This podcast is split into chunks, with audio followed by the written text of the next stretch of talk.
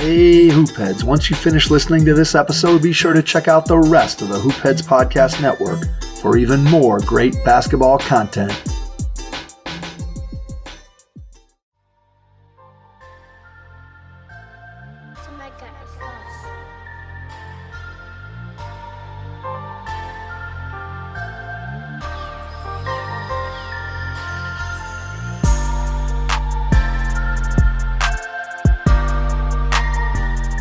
What's up, everyone? I'm your host, J J Rivera, and I'm joined as always by my co-host, Kenneth Wilson, and welcome to three oh five Culture, a show where you feel the heat. Yeah, yeah. Now let's get down on business and talk some Miami Heat basketball. Well, Kenneth, before we begin, you know I'd like to ask you this every single time we get together and do our podcast. How you doing, man? I'm wonderful, J J. Always glad to be here. Lovely to be able to talk some Miami Heat ball with you, especially on such a glorious occasion when we're off to such a start like we're off to. I mean, any time's a great time to talk Miami Heat basketball, to dive into it. But when you're five and one, you know what I mean? Uh, and you're the, and you're just the talk of the league. I mean, you know, when when you're five and one, when when you when your guy is number one for the, you know, in the M V P tracker, and when your second guy is number six in the M V P tracker, your your number one M V P candidate type guy right now is coming off Player of the Week honors. I mean, life is good, man. Yeah, the Miami Heat, it is safe to say that they're the talk of the league right now. You know, national media is starting to finally pay attention to their hot start. E S P N had them as their number two ranked team in their power rankings. The Athletic had them at the, as the best team in the league after two weeks. So yeah, I think life's pretty good as a Heat fan right now. Hopefully it continues to be like that, and, you know, proud to be a Heat fan right now. Anyway, let's dive into some actual basketball. The Miami Heat, they continued their stunning start to the season and by defeating the Memphis Grizzlies on Saturday night.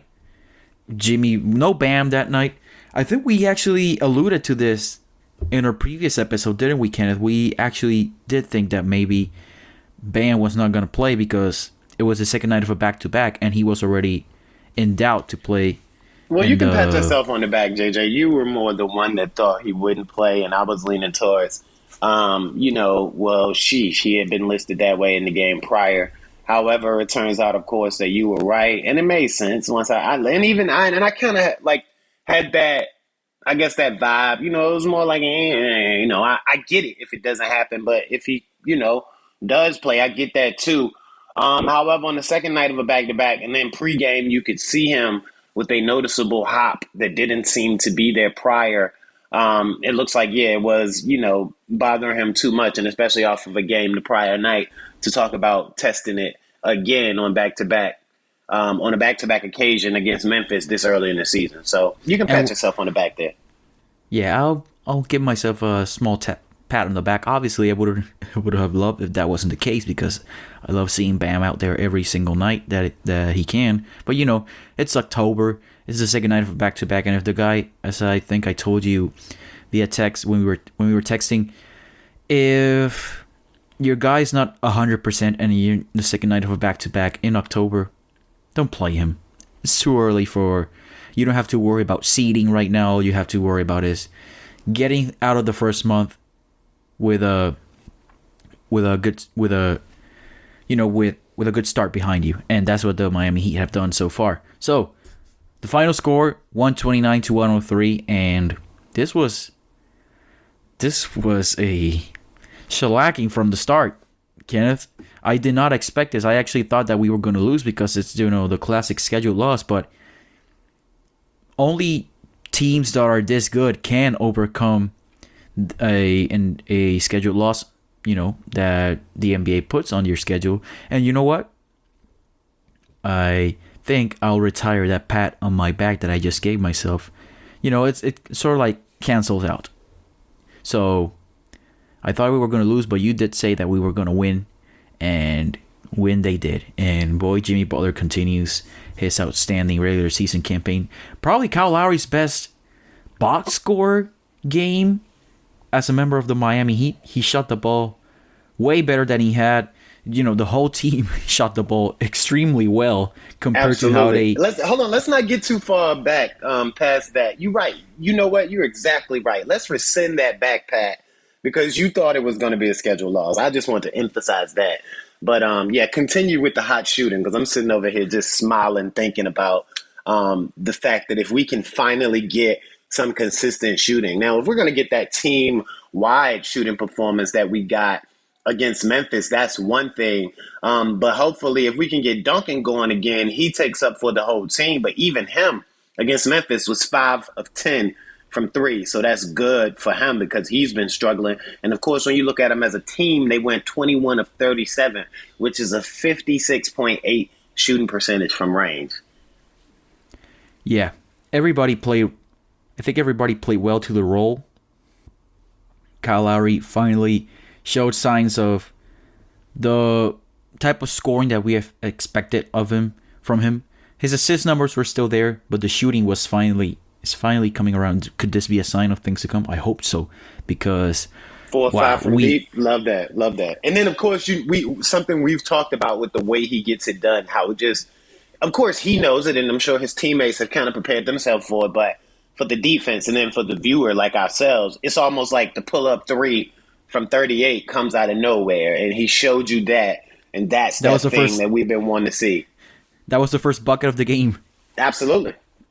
He, he pulled up from almost from the logo and switched And that's it. Why I was being generous, and I said thirty-eight, but you could have easily gave it forty.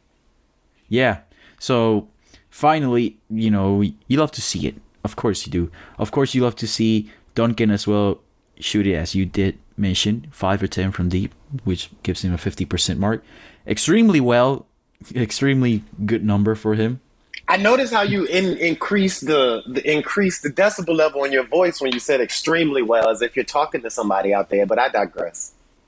No, it's just, I'm, I'm not talking to you. I just said I feel good oh, about no, myself me. now. I, I, about can, I can give myself that... this... This counts as a full pat on the back, because I did say that Duncan's shooting will jump back at some point. And right, we'll... but I mean, we all knew that if we knew what we were looking at, and we know the man's history and his resume. Again, you know my you know my tag phrase for him: forty on eight attempts, man. Um, there's just a whole clique of people out there, a whole group of people out there, Miami Heat fans, and we do this every year about something or another. But you know, there was the whole group of Miami Heat fans out there questioning everything about Duncan, from will he shake back, his contract, his role in the starting lineup, not realizing his impact. Even when he wasn't hitting shots, there were still three guys looking at him, two trying to follow him, and one that he was running around the court like a uh, you know pet rodent on a hamster wheel. My thing is this, though, um, to see him actually come back and do it, you know, like you said, it made us feel good, and I thought that you put a little something extra on that to kind of, you know, let the people out there know that Duncan is still Duncan. He is still a top three shooter in this league. And when he's not shooting it well, as he did in the previous couple games, he still provides incredible value. And I, I think that's something that people oftentimes miss. And that's when you can tell they're box score watchers, because as as N B A fans, some people have been conditioned to watch for crazy numbers. You know, this past half decade has been one of inflated stats, I would say, and you know we have seen, been seeing those stats kind of dip for for during the start of the season. Some attributed to the rule changes. I think the rule changes have been have been outstanding, but you know we're not gonna. This is not a rule. This is not called the the rule changes culture podcast. It's called the three oh five Culture podcast. Of course, an allusion to Miami's area code. So yeah, let's keep talking about our very own Miami Heat. I want to Did talk you just about go K- full breakdown mode on the title of the podcast? Anyway, I, I, yeah, let's move on. I've, I've actually never really thought about the pod, the title of the podcast up until really? now. Up until yeah, well, really, it didn't immediately dawn on you. Well, well, yeah, of course I did think of it when I came up with it, but it's just that it's been a full year since I hadn't actually like oh, thought it, about the title. It, such a subtle flex. Of course I thought about it when I came up with it. Get out of here. Let's talk about Caleb Martin. Extended run from him. And he looked real good. Hopefully, I don't know how many roster spots. Like we, yeah, we have one roster spot, so unfortunately, it doesn't look like he'll get his contract converted. Converted, but still, I mean, it good. doesn't need to be though. It's kind of like exactly what. Um, and I had alluded to this in a tweet. Um, I guess when we first announced the deal, um, but also we've talked about it several times here. And as I've said, that performance is just indicative of what you always – if you're looking at him and you've seen his type of player profile in the league before And, of course, if you look at the history of how he and his brother have gotten down all the way um, from their time at college to the N C double A run, they're energy guys at their peak. It's just that when they were in college, they were also ener- they were they were some of the most talented guys that were versatile, had size, but they were also energy guys. So you can see that translating to the league. And the way that I N B A described guys. It, definitely, definitely. Absolutely. Well, perfect three and D wings. They had, like I said, they had the size, the length, and the versatility to project to be N B A wings off rip. You just didn't know how high in the rotation that would be until you saw it. But even once he came on, um, I kind of alluded to it then. It's like, yeah, they're going to use his fifty games as he, you know, he can play fifty games, right? fifty games as a two-way player. Yeah, um, fifty games. They're going to use it strategically. And for that reason, because he's the ideal kind of guy to come in and make that random play for you when you need it the most. And you don't know what kind of play it's going to be, whether he's overzealous in the passing lanes or whether he's being uber aggressive for, you know, his two or three minutes, and that causes a steal or disruption that leads to a bucket or gives momentum or starts energy, or whether it's just him diving out of bounds, whether it's him, you know, creating a play. Like I think he hit a pull-up jumper from the top of the key the other night that was just in front of the three-point line, and you could see it the whole time that he was setting up for that shot. I mean, whether it's something like that, he's just the ideal guy to come in and give you a ton of energy, give you a ton of effort, do the little things, but also make that random spark plug type of play. And that's, you know, a huge part of why they're going to use his fifty games strategically, because there's a use for a kind of guy like that. And that was totally on display in the Memphis game. You mentioned his energy. That was, as you said, in full display against Memphis. A couple plays that highlight that point. He, him, he didn't stop running on a, on a fast break, and I think it was Tyler who set him up for a for an alley-oop that was supposed to be a dunk, but he fell a bit short, so he had to kind of like lay it in, and then he, just as he was falling down. But yeah, you love to see how he runs the floor, always active, and seems like he like he like he gives a crap, like he wants to be out there and he wants to earn his spot, and you always want to see that. Of course, that's a prerequisite of being a member of the Miami Heat, but when you see a guy like that, you always have you try to give him his flowers for it. Unfortunately, Caleb Martin's extended run came at the expense of Kenneth's favorite Heat player. Well, one of my favorite Heat players, definitely my favorite reserve player in the league, though. Um, yeah, man. First of all, before we tie Bull Martin, there was, you remember that dunk attempt that he had on Steven Adams where they challenged the foul and all of that? Um, he had to make a business decision, didn't he? He thought he had more leap than he had once he saw Steven Adams standing down there. But I can understand not wanting to run into the great wall of Steven Adams. Um, I mean, when, it, go ahead. I'm pretty sure it, I'm pretty sure it would not be a pleasant feeling running into a guy like oh, no. Steven Adams. Oh no, no, no! He he and he enjoys that type of stuff. He probably, you know, you run into him full speed and he looks around like a fly head. I'm like, wait a minute, did did you hear that? You know what I mean? That's the type of guy Steven Adams is, a literal giant. Now, to the guy that um you know allowed Martin to get all that run, my guy, Big Max Strus, um had an ugly knee situation in the game. Went up for dunk along the. Yeah, went up for Duncan on the baseline, came down on one leg, um, and he twisted it bad. I mean, twisted it real bad, and you could see it, the way that it jolted. It made you feel some type of way. Um, fortunately, it's only a knee sprain. Um, Spo said they're going to, you know. So much worse. Absolutely, totally, totally. And especially, you know, um, considering his injury history or whatever. I mean, the guy... If if uh, I want to be sure, but he tore his A C L at DePaul. Oh no, I'm sorry. Yeah, he tore his A C L. Um, I know in the N B A they said on the December twenty-third matchup back in twenty nineteen. Um. So that's was, definitely something you want to watch. That was when for. he was, he was with he the was already Bulls in the or? league. Yeah, he was with the Bulls at that point. But I yeah. thought that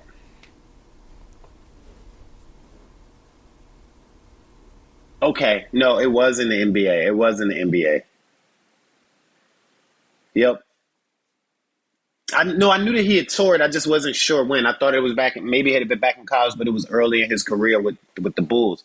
So you know, you you when you see something like that and know that he's had certain injuries before, um, you really you you know you really take that seriously. So to see that he's back, um, you know, so to speak, already. Not that he will be playing, but that. The X, I mean, the X-rays and the M. Well, I mean, I don't know. They ran out M R I, X-rays. I don't know. One of the two on his leg. Um, you know, the scan where they checked to see what's going on with it.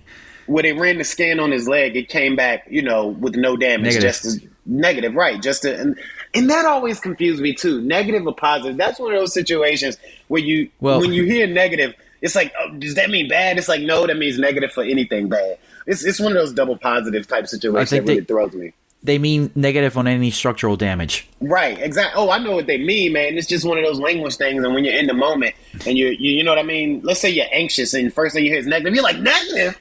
Negative?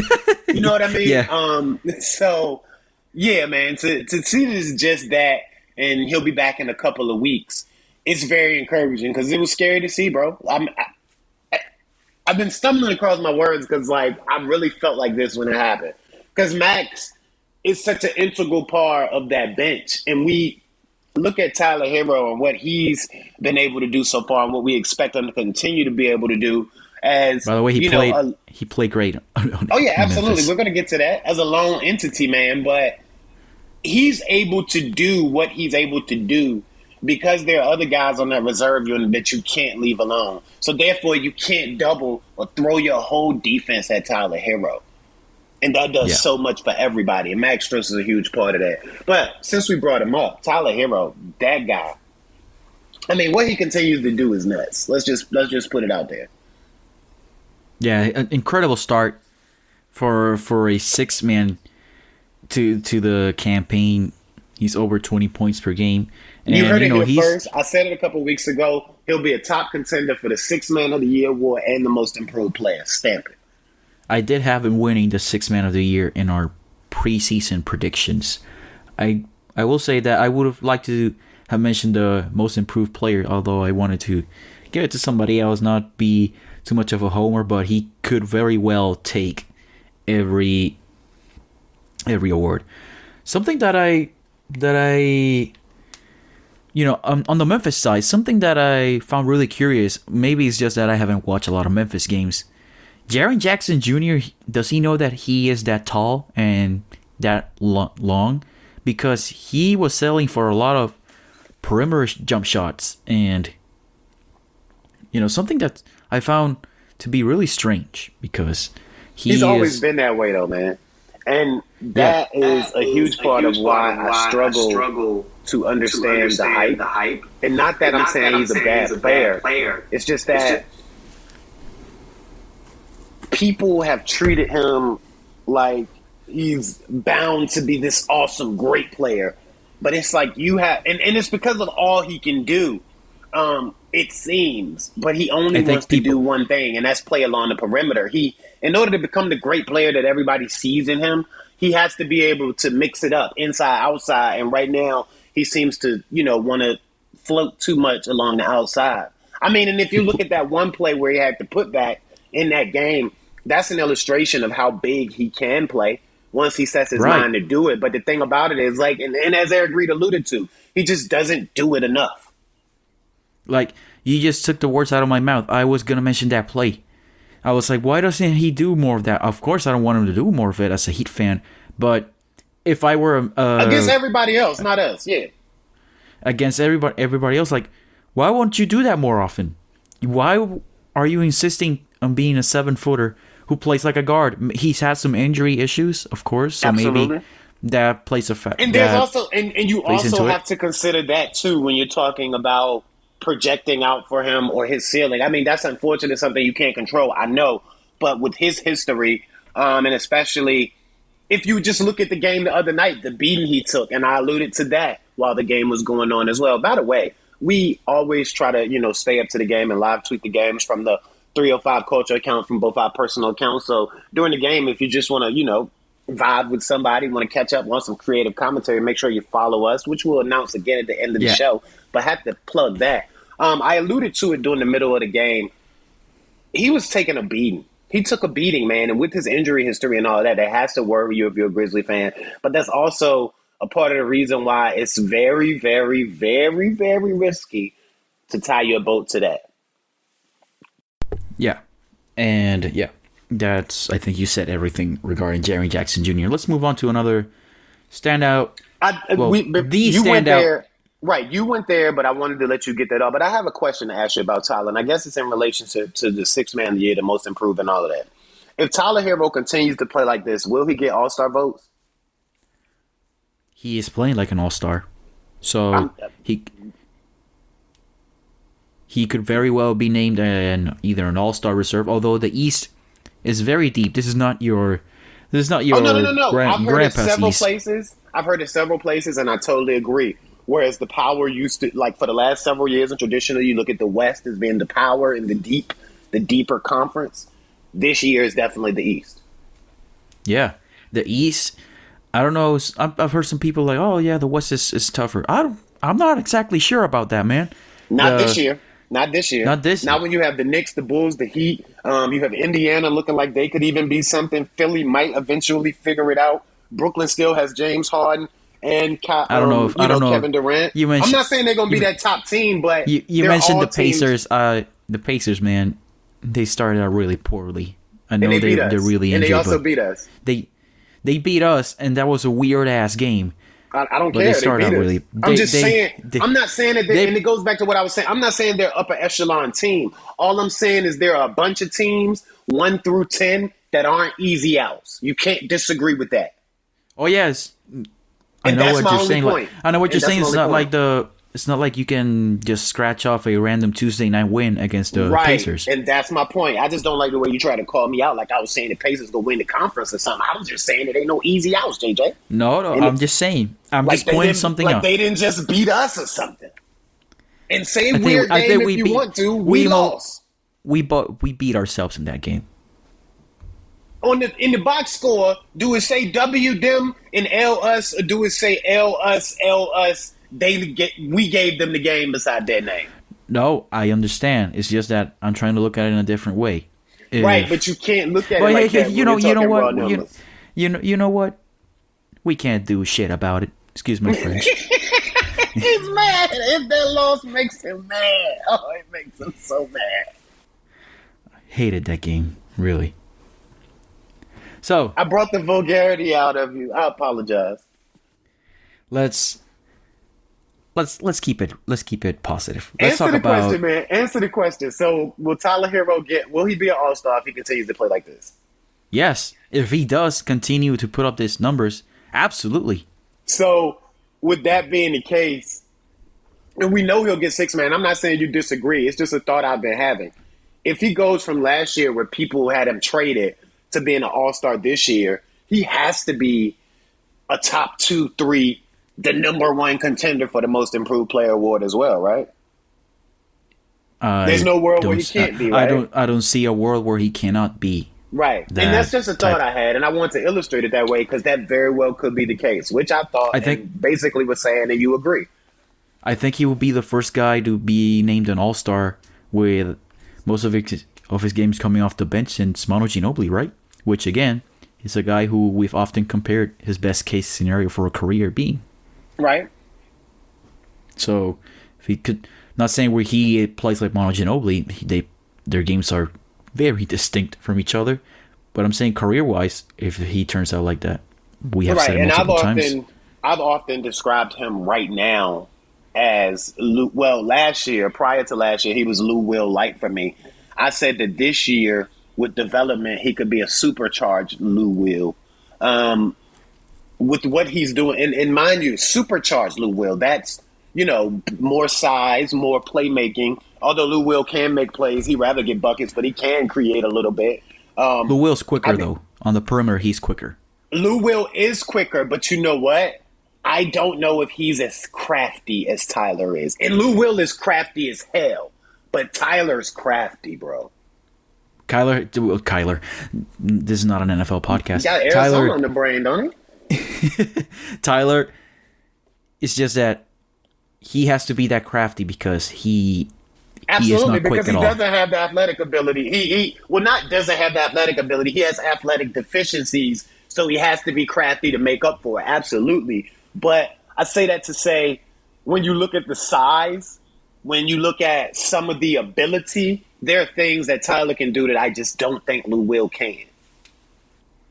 On the defensive end, he has held up pretty well. Oh, we don't even want to talk about that, which the size comes into. You also have supreme effort, but then there's the improvement, um, just the raw improvement from doing the work in of the co- weight room and, course, you know, with the drills. Of course, he's not Jimmy Butler or Drew Holiday on the perimeter, but he can hold on. And that's all we ask from him because we know, you know, those type of guys are very rare in the league. People people often try to say, oh, well, you can't have him. He's a bad defender. You know how many really good perimeter defenders are there in the league? Like really good that you can throw at anybody one-on-one? There's not many. That's why they're such a value commodity. That's why the Bucks gave up all those picks to get Drew Holiday, which in hindsight actually looks like a like a steal given how everything turned out for them. But we're not going to talk I about mean, the Bucks. I mean, look, man, I was about to say, yeah, man, they, they they got a title out of it, right?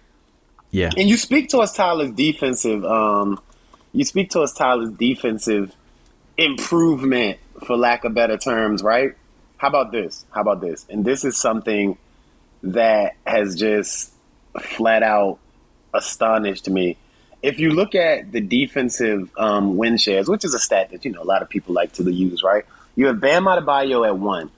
You have Kyle Lowry, right? You have Kyle Lowry at three, right? You have Jimmy yep. Butler at fourteen. You have P J Tucker at seventeen, and guess who comes in top thirty at number twenty-eight? Tyler Herro. Tyler Herro. Wow. Now a lot of that has something to do with team performance, but I'm just saying. I'm just saying. Of course, like. There's no perfect defensive or offensive stat for that matter, but defensive stats are a bit more flawed than offen- than offensive stats. Absolutely. They they they they definitely skew towards the better defending teams. If you have a good defending team, it's easier to fit in there. However, you know, you can take a little something away from that. Um, he's not a sieve anymore. Oh, yeah. No, he I would call him a competent defender, a guy that you can trust in a playoff game to not be, get beat every single time and have the other team target him and play him off the floor. And because he's so good on offense, you always trust that he's going to win his matchup. He's going to be the net winner. Yeah, and those are the type of players that every team desires because, as we have seen, pre, I think it's been more exacerbated in the in, during the last couple of years. You're as strong as your weakest link, and if you have a guy who's going to get targeted every single play, then he's unplayable, no matter what he does on the other end. Absolutely. Unless you're Duncan Robinson and you're improving and you're shooting forty on eight attempts. I digress, though. Um, to close out on the Memphis Grizzlies, man, I want to give a big shout-out to the big guys, the pseudo-big guys and the real big guys, P J, Keith, and, of course, the mechanic, Dwayne Dedman. Um, did you see uh, Dwayne nice Dedman's Halloween costume for him. Did you, that's what I was about to say. Did you see his Halloween costume? Um, I mean, oh, yeah. The guys over at Heat Beat, it made their day, and it should have. Shout-out to them for that. Um So when you look at P J Tucker, Dwayne Dedman, Markieff Morris, um, what they were able to do without Bam and how they were able to hold it down, you really – and and and, I, and we've alluded to it. I've said it. I wrote it prior to the season starting. The, the reserve unit has a chance to be a weapon, have a top reserve unit in the league. The depth is a real thing, and people thought that it was an issue coming in, and I was screaming from the mountaintops, no, no, no, no, no, no. It's actually a weapon. Um, I, I really like the fact that if Bam isn't going, we're not or no longer to a point where like, oh, my God, we're going to get mauled. You know what I mean? Because yeah. we have guys that can come in and be productive. Um, and, of course, you know, with Kyle Lowry and Jimmy Butler, and so if one of those guys are missing, you have faith that they're going to fill in, you know, even though you like to have everybody going if you can because that makes us that much stronger. You always like to have the confidence that if you have to be without a guy, and especially looking back at our recent history where we're in the finals and we don't have Gorn or we don't have Bam, um, it's always nice to know that you have guys that can come in and produce at a good enough level or high enough level for you to still be able to get the job done. And, of course, when Tyler Herro's balling like he's balling, you have a little more leeway there, too. Absolutely. So, that being said, let's move on to our next week. Ooh, it's going to get spicy. We, yeah, this week, I think this week's going to serve as a pretty big test for the Heat. And so far, they have been passing with flying cars. It, disclaimer, it's not like they have been beating scrubs or anything. The oh, only yeah. really oh, the no. only really bad team that they have faced that, you know, were the Orlando Magic. Oh, oh my God. Oh my God. Oh my God. And you know how I feel about Orlando Magic games, bro. Um, they're just it, it's the whole Florida of it all. They're not a good team, but for some reason the game is never you, you're up by fifteen and you still like, yo, we got to close as, this game. As um As I alluded to, it's not like they have been playing a string of the Rockets, the Magic, and the Pistons. Right, right. All, I mean, but week. even when you're, but you can't even, and that's my thing, and that's I'm giving you a lot of credit there because even when you look at Orlando, they're not a good team, but they always play us tough. And then, of course, when you have that sandwich around, the Bucks to open, demolished them. The Pacers didn't want to bring you back there, but they beat us. Then we beat Orlando, Brooklyn. Tore them all to pieces. Charlotte held them down. Memphis Grizzlies put a little, put a little uh, Nick and Ja Morant's high scoring season there. Pull, I mean, pull it, little, it's impressive. Pull a little bit of barbecue. Bro, a little barbecue at Memphis. I see you. I see you. I see what you did there. I see what you did there. But I mentioned that too, man. How about on back to back nights? You hold um, the team leading. The, the N B A scoring leader from a team perspective and an individual playing perspective well under their season averages on back-to-back nights. Talk about defense. That's, that's amazing. The that job, is, man. We did say, you know, we didn't predict Spo. I didn't predict Spo winning it because, again, I didn't want to seem like too much of a homer. I didn't want all oh, I, I didn't care. I was being honest. This is this is Spo's year. We did discuss in a podcast, although on Twitter. Welcome to the three oh five Homer podcast. I'm joking. Go ahead. Well, yeah. This, if Spo continues this, the team, of course, continues this pace. I don't see a world where Spo doesn't get Coach of the Year. So there's a really good chance that there's a lot of Miami Heat names mentioned at the N B A Awards. Although, you know what? They should go away with the N B A awards. I wanted the, the awards to go back to how, the way they were before the second round of the playoffs or anything, just so we can get some revenge series and all. And having the the home crowd some motivation, the M V P. Like when, when LeBron won M V P back-to-back years and the home crowd was there to receive him in Miami with his award, with his trophy. But anyway, let's preview the week. First up, we got the Dallas Mavericks on November second. That would be Tuesday, which would be tomorrow. We're recording on November first. Uh, Did you say November second, my friend? November the second. Okay. I, I'm, I mean, I knew what you meant. I'll just, you know, have to call out, point out to the world that you said November second. Yeah. November the second, the Dallas Mavericks. On Thursday, we have the our hated rival, the Boston Celtics. That will be an uh, game broadcast on N B A T V. And then, of course, I think every every single game for us this week is, will be broadcast either on N B A T V or national T V.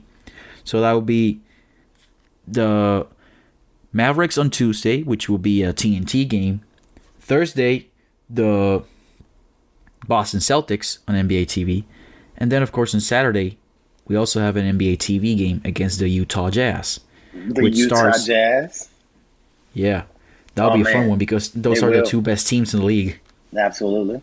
But, of course, since we're coming at you twice a week, um, we'll be back before the Jazz game occurs. Uh, we'll be back on Thursday night after – well, we'll record again on Thursday after the Celtics game, try to bring it to you on Friday. So yeah, we'll be recording you know. post-game after the Celtics game, which should be a fun one. Although, you know, we always – we don't like the Celtics around here, so – Not at all. Kenneth, what do you think about this upcoming slate? Um, I mean, starting with the next game, man, the the the following ten games, I mean, the ten games that included the next game to start were bound to be, you know, tough. I mean, it was bound to be, you know, when we talked about it, it was a situation where you had a lot of tough games, but then you even on the games that you could look at and call them quote-unquote easy, they're not easy games either. And then when you look at yeah. the Jazz, not only do we play them Saturday, which is November sixth. And you see what I before, did? Before, you, see, before you, see what, can... you see what I did there? Yeah, I, I, I, I mean, see you. Before, you can, before you continue, before you continue, the Jazz game marks the beginning of the first West Coast trip that we go on to Absolutely. the season. But then, but, that, but that's exactly what I'm saying. So you got a West Coast trip, but immediately prior, you play the Celtics um, Thursday uh, with the day of rest in between, all from playing the Mavericks. And mind you, the last three games were the Nets last week, the Hornets in Brooklyn, the, right? The Hornets Friday, and then Saturday in Memphis. Like that's that's that's a gauntlet, bro. Oh yeah. And then we they did, talk about hopping on a plane and going out west after that. And you know we never play well in Denver, so that that's already a stupid looking game. Oh yeah, the, I was gonna mention that. You know we're we're probably going too far ahead here, but yeah, the first game after the Jazz game is right. Monday. But I mean, we're just talking Denver about Nuggets. The depth of the schedule and that road trip because it's tough. Because even I was gonna mention, yeah, we play the Utah Jazz on November the sixth, which is Saturday. But we then turn around and play them again a week later. And granted, at their sec- at their own place, right? That second game is in Utah. So I mean, it's you know, it, it's if you want to know where we stand, if you don't believe in, I fully believe in it. So I think it's just going to be a good test of the metal. But if you don't know where the Heat stand, or if you want to see if they're real, this next little stretch of games um, is definitely going to give you a good indication of of. of what you're looking at now. Not great for a sleeping frank, schedule, though. Go ahead. No, not gonna be great for a sleeping schedule.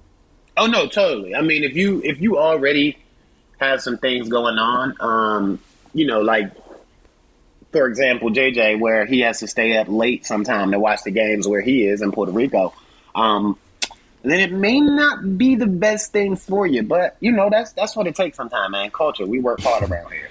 So oh, yeah. The Lakers Let's, and Clippers games start at eleven p.m. from absolutely. here. Absolutely. And and if they start at eleven p.m., that really means eleven fifteen. Oh, yeah, because they always have some They're going to do a do pre-show beforehand. for the pre-show, and then it's going to actually be a game. Yeah. But let's talk about this week's games. Mavericks, absolutely. tomorrow night. They're already down, starting forward, center. I don't know how you want to, some people want to call them. Kristaps Porzingis. Man, that trade looks worse every single season. But let's not let's not do they all were that. Trying to, I mean, look, they can deny it all they want, but they probably were trying with everything they had to move him this offseason. But who's going to move trade for him? Right. so I mean, that, that just I mean, I'm just saying that that just kind of illustrates where they're down bad. Feel of the situation, right? They're down bad on this. Luka Doncic, of course, he's a headliner for the Dallas Mavericks. Because, well, he is, he's got Luka. next. Yeah, he's Luka. But the rest of the roster, oh, I haven't watched the Mavericks play this season. And you know what, Kenneth? We have been putting this off, but before the, during this, the offseason, we discussed having a small report from that I would give at, during the second episode of every week, on which I would watch at least two other teams that were not Miami Heat opponents that week. So maybe we should start doing that. What do you say? Absolutely, man. We we can definitely do that. Um, I tend to bounce around the league and get my eyes on quite a few teams. So if you, you know, come in with two teams that you want to focus on every week, I should be able to bounce some things off you and go word so you know for word with you. Let's start. The Mavericks, the Celtics, and the Jazz, I cannot watch them in a, in a standalone game because they're already Heat opponents. So, I'm going to choose, I'm going to choose the Cleveland Cavaliers and, hmm, I'm going to choose the Cleveland Cavaliers and the Minnesota Timberwolves. Uh, so okay. I'll be, I'll be watching the Blazers-Cavaliers game on Wednesday. And then I'll be watching the Clippers-Timberwolves game on Friday. Well, wait a minute. No, you if you're going to do a report on... Oh, yeah. It, it has to be on, it, it, by yeah, Thursday. Yeah, if you're going to come back on Thursday, then you have to watch the games between here and Thursday. So um, it sounds like you, you can watch any game. You have the league pass situation. Um, I pulled out my karate situation there. Um, Charlotte plays the Cavaliers tonight. Oh, well then. I've got two Cleveland games to watch. Um, and then I don't know how you feel about bouncing back and forth, but Minnesota actually plays Orlando tonight. Or if you want to check out another random team and save Minnesota, you could check out Cleveland at seven and then check out the Thunder, Josh Giddey, and S G A at ten thirty. Hmm. And they play the Clippers. They do. Well, let's save the Timberwolves for another week. Then this week's teams are going to be the Cavs and the Thunder. Ah, look at it. All right. So, let's let's continue with our preview. We went off track there, as Absolutely. we usually do. I mean, hey, look, man, that's the N B A, such a great league. Um, oh, anything yeah. else major on the Mavericks? Anything else major? I mean, you always have to be mindful of Luka Doncic. They have Timmy Hardaway Junior, who can always come in and kill you if he gets going. Um, they'll probably be down and without Kristaps. So, though he isn't really going to kill you by himself anymore, um, he's a guy that you got to watch out for. I do know that in the first game without Kristaps the other night, Maxi Kleber went nuclear. So he might can give you some problems from a stretch perspective, but he's a little bit inconsistent as well. So I don't know if that's something that you definitely want to say you have to watch out for. But anytime you well, face only, off against Luka Doncic, curiously man, you, enough, you better beware. Go ahead. Curiously enough, he only played seven minutes against the Kings yesterday. Really? Yeah. Okay. All right. He had, seven, says, he had seven points in seven minutes, so he was going nuclear. It's just that. Absolutely. Okay. It's funny you mentioned that. Looking at the injury report now, it says that he injured his back a bit in the Sacramento game. So he, he's he day questionable to day for tomorrow. Yeah, he's day to day now as well. So, so he's you probably have, out tomorrow. Well, yeah, you have Kristaps and Maxi Kleber on the injury report day to day via their backs.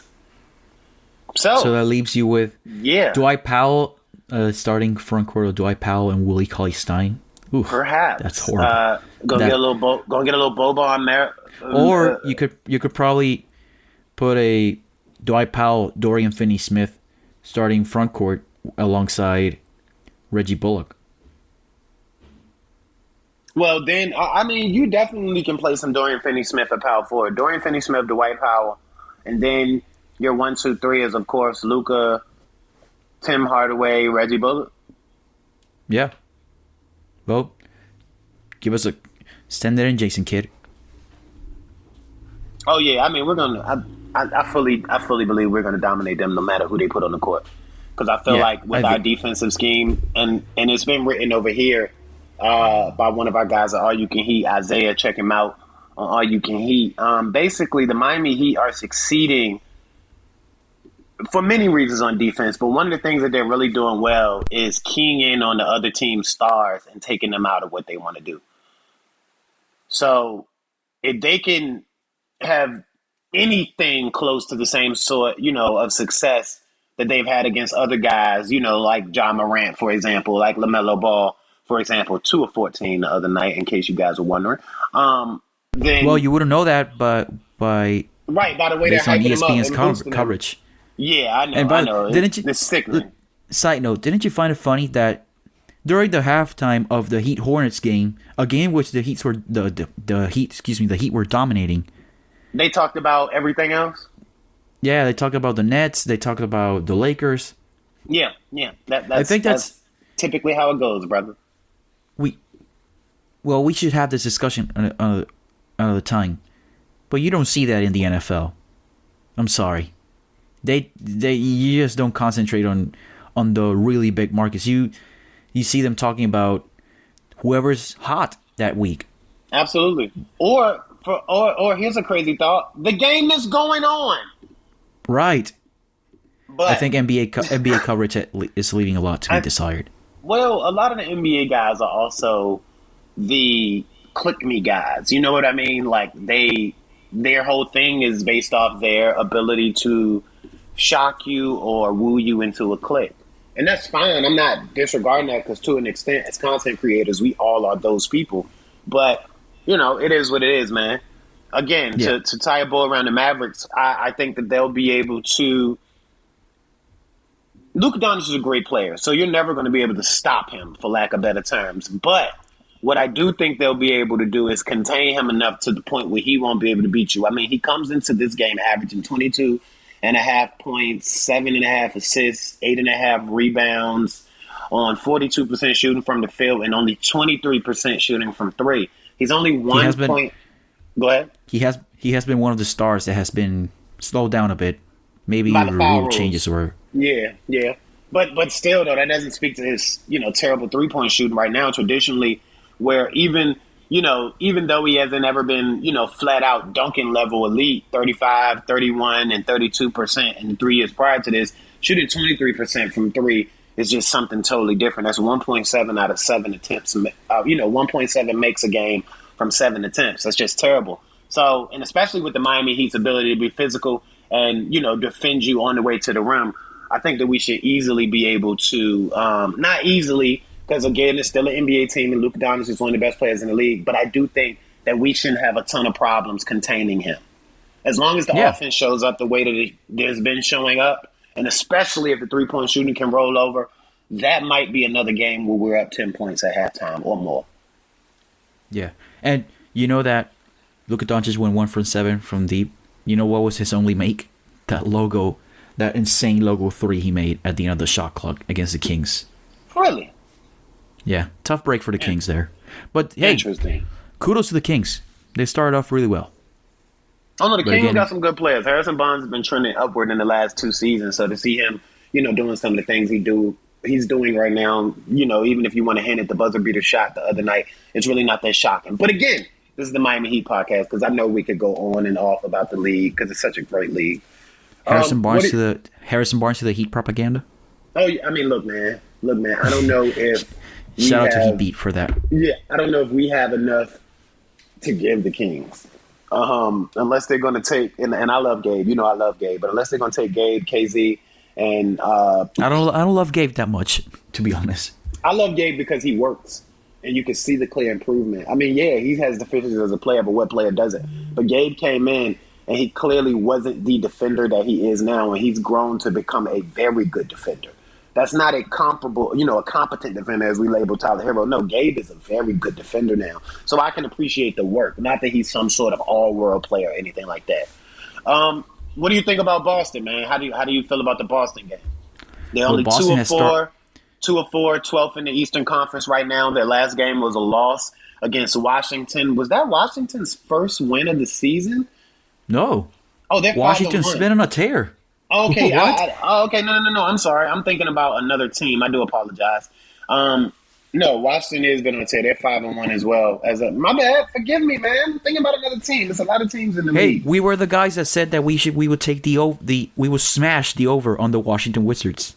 Oh, we were those guys. Um, again, I told you I was thinking about another team, man. My bad. Montrezl Harrell yeah. is actually ranked pretty high up there um, when it comes to. When Six it comes to um, no, when it comes to the M V P tracker, strangely oh, enough, really? yes. If you look at Basketball References, M V P, well, and I told you I had the teams confused, man. I've been keeping an eye on them. I don't know what I was thinking. So basketball people do forgive me. I knew that Washington had won more games than that. I was just had a brain fart.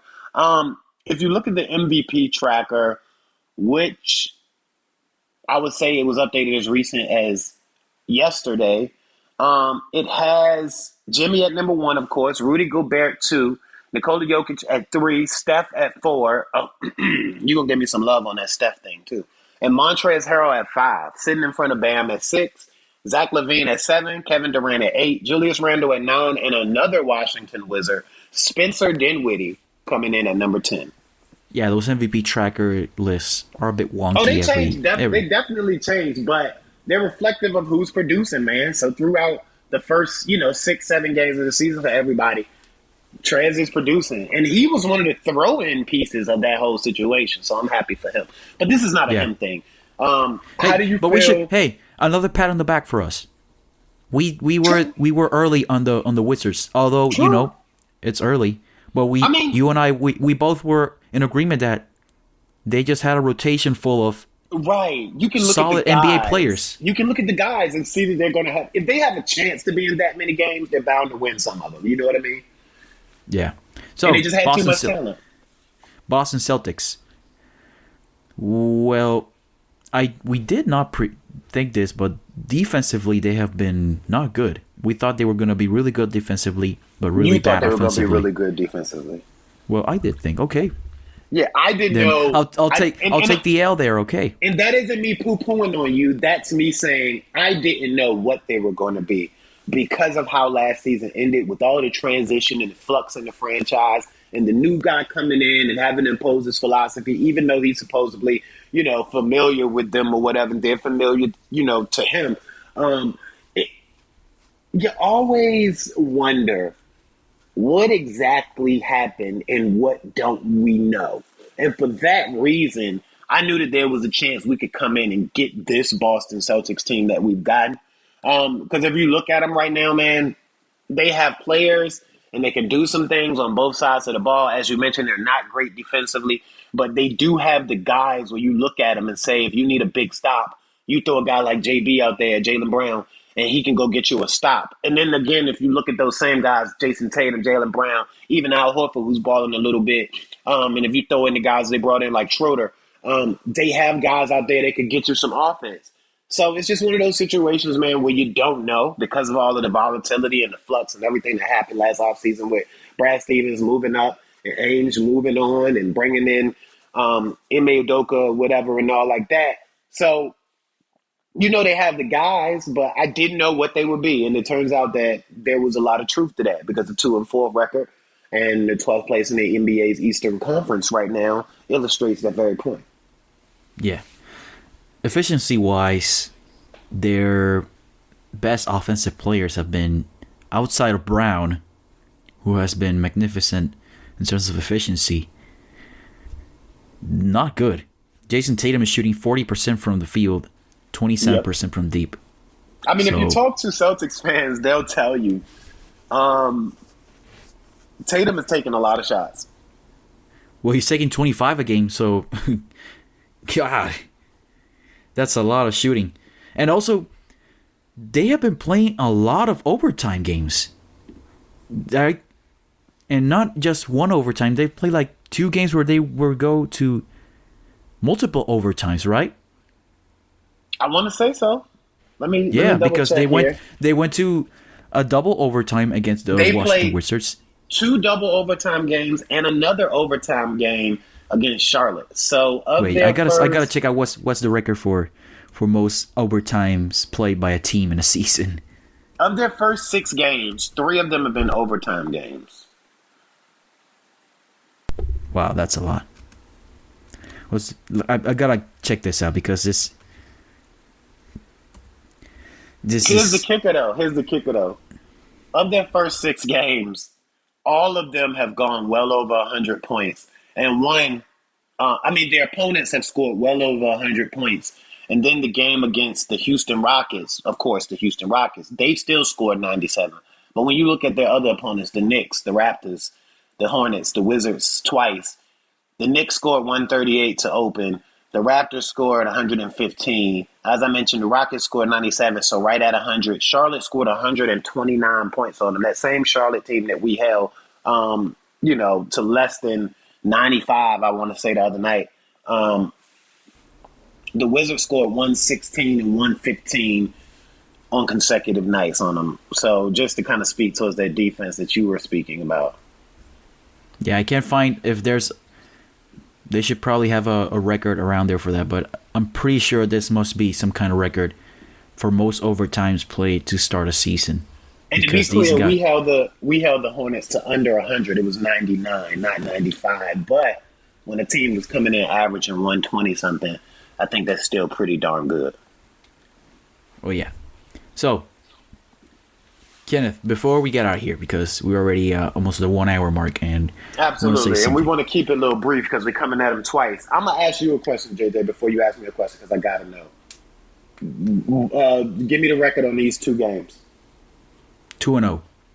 I agree. Nothing else to say here, buddy. Ask your question. How would you feel if we go three and oh this week?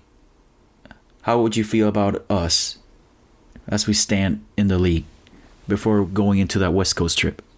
I already feel like we're the best team in the league, at worst a top three team.